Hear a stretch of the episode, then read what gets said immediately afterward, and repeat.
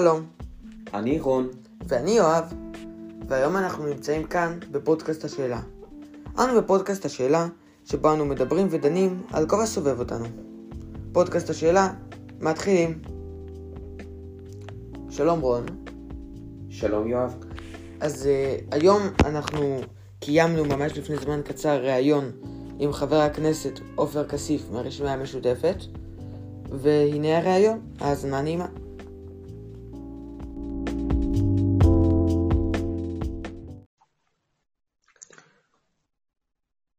חבר הכנסת עופר כסיף, שלום. שלום וברכה. שלום. אז רציתי להתחיל את הראיון ולשאול, נניח, איך הרגשת כשהממשלה הנוכחית קמה? אני הגדרתי את זה כבר אז תחושה חמוצה מתוקה. הממשלה הזאת מבחינתי, אם אתה רוצה שאני יותר מטאפורי וציורי, זה רוטב חמוץ מתוק, כי היא רוטב משום שלא ברור כל כך הערבוב הזה. הוא כאילו דברים שונים שמערבבים ביחד ולאו דווקא באופן מוצלח, אבל זה מתוק משום שזה בלי נתניהו. נתניהו הסכנה הגדולה ביותר לחברה שלנו. הוא איש מסוכן מאוד, שאין לו עכבות. כבר אמרתי את זה במליאה ובאחת מהוועדות, ואני חוזר, ואני גם אפילו ברעיון ל-CNN, אני אומר לכם, גם האיש פסיכופת, והוא מסוכן, הוא מוכן לדרוס כל דבר כדי להישאר מחוץ למקום הטבעי שלו, שזה בית הכלא. אז במובן הזה שנתניהו ואיתו גם לא נכנסו הגרועים שבגזענים, זו תחושה מתוקה. זו תחושה חמוצה, כי הממשלה הנוכחית היא ממשלה גרועה מאוד. היא גם ימנית קיצונית מול הכיבוש, וגם מסתבר שהיא ימנית מאוד דם בהקשר הכלכלי-חברתי, והתקציב מצביע על זה. אז אני חוזר מה שמעתי בהתחלה כסיכום, התחושה היא חמוצה מתוקה. ובהתחבר לשאלה הזאת, גם השאלה השנייה, אם אתה היית יכול להקים קואליציה, כיצד היא הייתה נראית? תראה, ברור שאנחנו מדברים על משהו שהוא היפותטי עד כדי דמיוני ואוטופי, אבל כדי לא להתחמק, אני אומר לך שבקונסטלציה או בריאליה הקיימת, כמובן שקואליציה כזאת הייתה צריכה להיות קואליציית שמאל מובהקת עד כמה שאפשר, שזה אומר שהגורם הימני ביותר שהיה יכול להיות בה, זה אולי החלק השמאלי של יש עתיד. והלאה, אבל כמו שאתה מבין, אתם מבינים, זה לא בדיוק תסריט ריאלי. כרגע, זה אולי עוד יהיה. כן, נכון, כרגע זה נראה פחות ריאלי. מה שכן, קודם הזכרת קצת את המדיניות, הזכרת משהו לגבי השטחים, ובאותו כשרציתי לשאול אותך, מה אתה חושב נניח על גל הטרור הנוכחי, או מה שזה נראה לפחות? אתה מתכוון לכיבוש, כי הטרור הגדול ביותר הוא הכיבוש. כל השאר זה דברים שנגזרים ממנו. אז ישראל מנהלת משטר טרור, שיהיה ברור, היא מנהלת למעלה מ-50 שנה משטר טרור יומיומי. וכדי שזה לא יישאר בגדר סיסמה, אני גם אסביר למה. ההגדרה הכי מקובלת של טרור זה הפעלת אלימות כלפי אזרחים חפים מפשע כדי להשיג מטרות פוליטיות. זה בדיוק מה שהכיבוש אומר ועושה. הכיבוש הוא רדיפה יומיומית ודיכוי יומיומי של אזרחים חפים מפשע. ולפי זה ההגדרה הכי בסיסית הזאת, ישראל מנהלת משטר טרור בשטחים הכבושים. וכדי ששאר אירועים שנגזרים מהטרור הגדול הזה, גם הם ייפסקו, הטרור הגדול צריך להיפסק. אז אם אנחנו באמת רוצים שלא יהיה טרור, קודם כל צריך שלא יהיה כיבוש. אוקיי, מה שכן, אני מניח שאתה מגנה גם את הצד שלנו וגם את הצד שלהם, אני מניח. אני לא עושה סימטריה, זה פשוט לא נכון לעשות סימטריה. אין פה סימטריה, יש כוח כובש ואלים, ויש כוח נכבש שנאבק נגד הכיבוש. אין פה סימטריה. עכשיו, האם זה אומר שכל פעולה נגד הכיבוש אני מקבל ואני שמח עליה? ממש לא, הייתי מאוד מעדיף שהמאבק נגד הכיבוש יהיה כמה שפחות אלים. לצערי ישראל דוחק את הפלסטינים לפינה, ולפעמים אין ברירה, אין להם ברירה, ופועלים גם הם באלימות, ואני חוזר ואומר, זה לא משהו שאני אוהב או משהו שאני מעוניין בו. אני מתנגד לכיבוש קודם כל כי הוא עוול, אבל אני גם מתנגד לו כי הוא עולה בדמים של ישראלים ופלסטינים, וזה צריך להפסיק. אוקיי. והייתי רוצה ברשותך לחזור איתך לפני חודשיים כשהייתה את בריחת האסירים מכלא גלבוע, אתה אמרת שאם היית רואה אותם, לא בהכרח שהיית מסגיר אותם. גם היום אתה חותם על הדעה הזאת? כן, זאת הדעה שלי לגמרי עקבית, זה לא היה, לא אמרתי את זה בלי שיקול דעת או באיזשהו רגע שחוסר ריכוז. זאת עמדתי העקבית לחלוטין. כן, זאת אומרת שאתה מאמין שהם כן באיזשהו מובן זכאים לחופש, כאילו, אם לא היית מסגיר אותם. תראה, אני לא מסכים עם מעשים שחלקם עשו, אבל אני כן מסכים עם עצם המאבק נגד הכיבוש, ומבחינתי, גם אם הם עשו דברים שהם לא מקובלים עליי בלשון המעטה, ודרך אגב,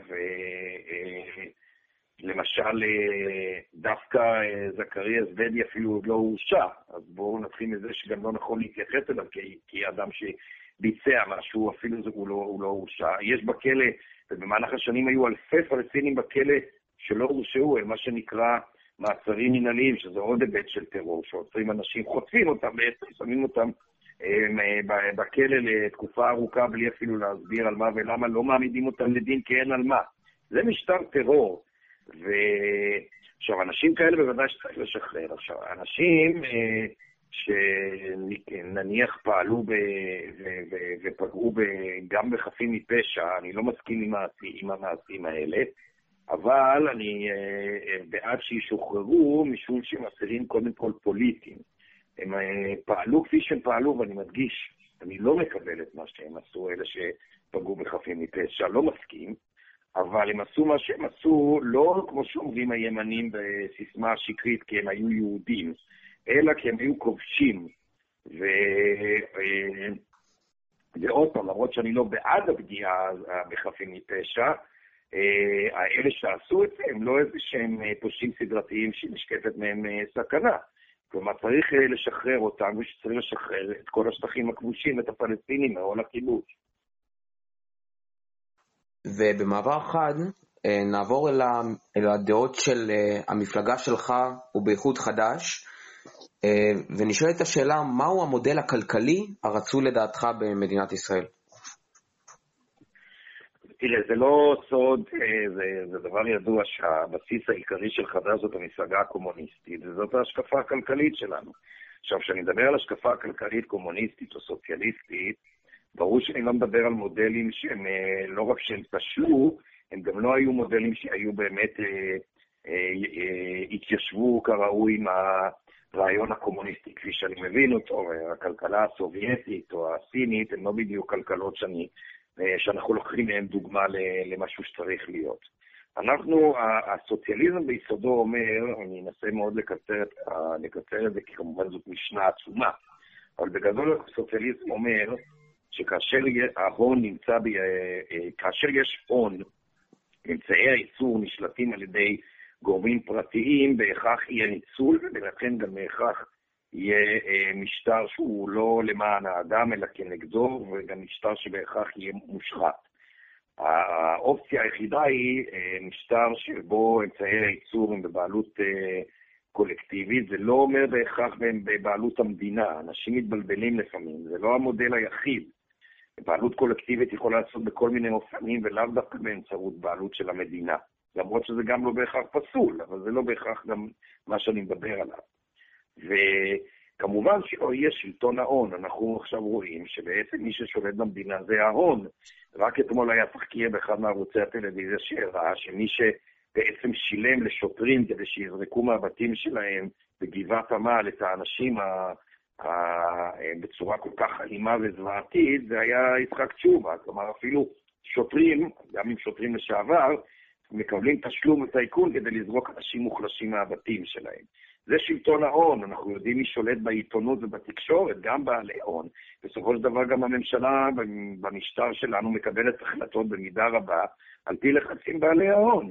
לתת לכם דוגמה שהיא ממש אקטואלית, רק אתמול היה דיון בוועדת הכספים שאני חבר בה בכנסת, והחליטו להאריך את הזיכיון של חיל לחריית פוספטים, חיל שייכת ובשליטה יותר נכון של חברת האחים עופר, של עידן עופר, והאריכו להם את הזיכיון, למרות שהם לא משלמים מיסים בדמי מים כבר הרבה מאוד שנים. למה? בגלל מן הסתם, בגלל שיש להם, הם יכולים להפעיל לחץ. ויש עוד הרבה דוגמאות אחרות. לא יכולה להיות חברה מתוקנת באמת שיש בשלטון ההון. ואנחנו מייצגים את ההפך, רק אנחנו מייצגים את ההפך. וכעת לשאלה גם במעבר חד, כיצד לדעתך צריך לטפל בגל הקורונה הנוכחי?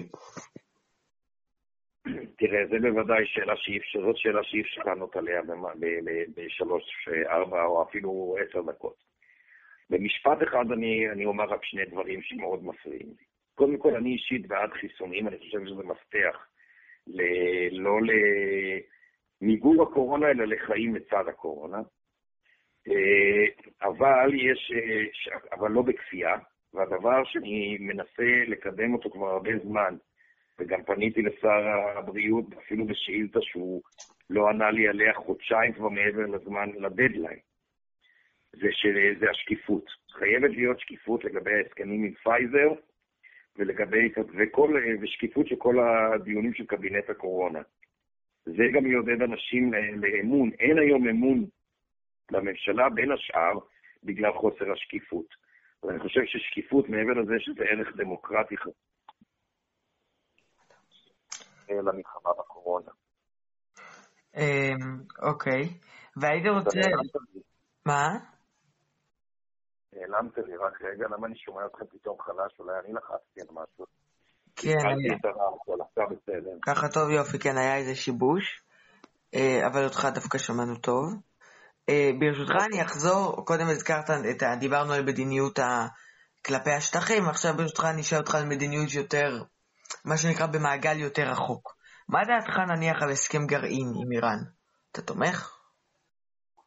תראה, התפיסת עולם שלי ושל חבריי בחדש היא בכלל נגד נשק להשמדה המונית. אנחנו חתומים על כל האמנות הרלוונטיות, וגם זאת העמדה העקבית שלנו בעד פירוז של כל העולם היא נשק להשמדה המונית. כמובן כולל גרעינית.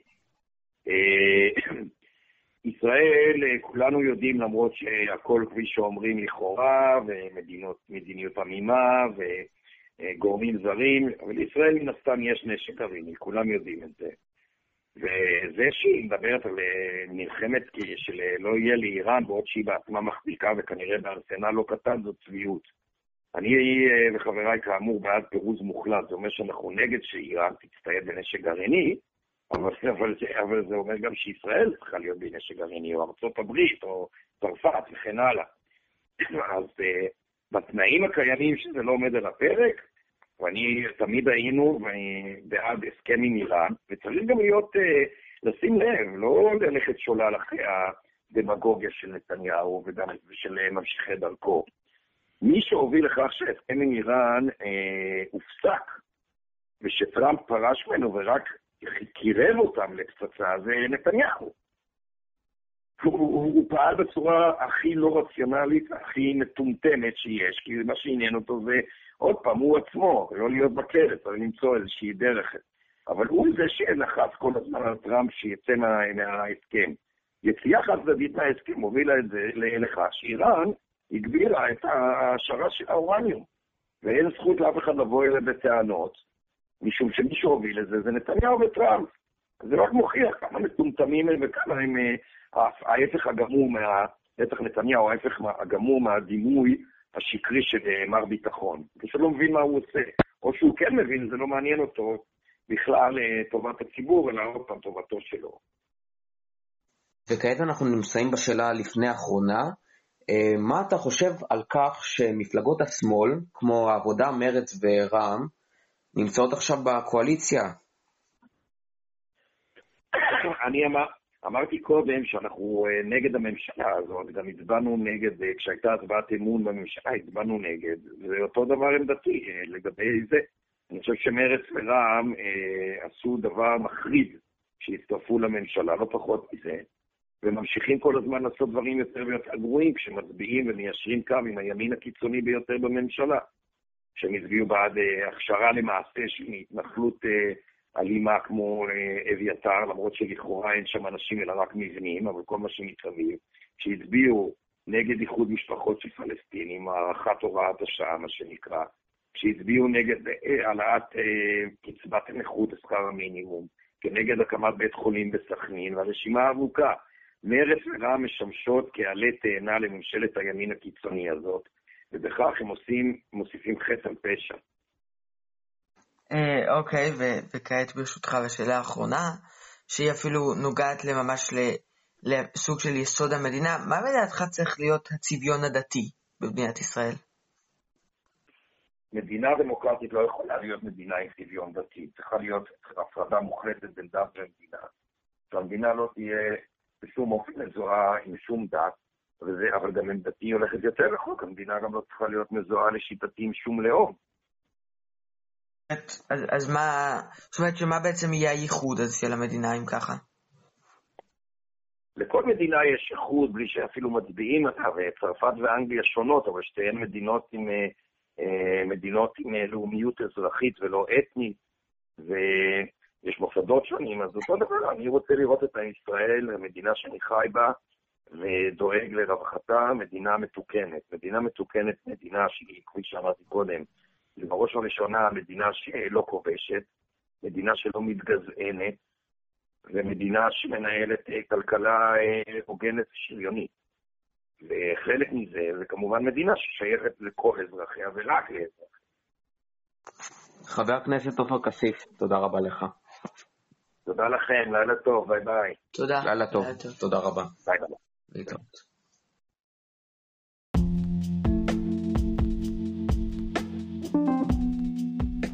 תודה רבה יואב. תודה רבה רון. זה הפודקאסט השאלה. אנחנו מקווים שנהנתם. אם כן, אתם מוזמנים להירשם עלינו ולעקוב אחרינו בספוטיפיי, באפל פודקאסט, בגוגל פודקאסט, ואף לעקוב אחרינו בפייסבוק. תודה רבה. תודה רבה. יום נעים.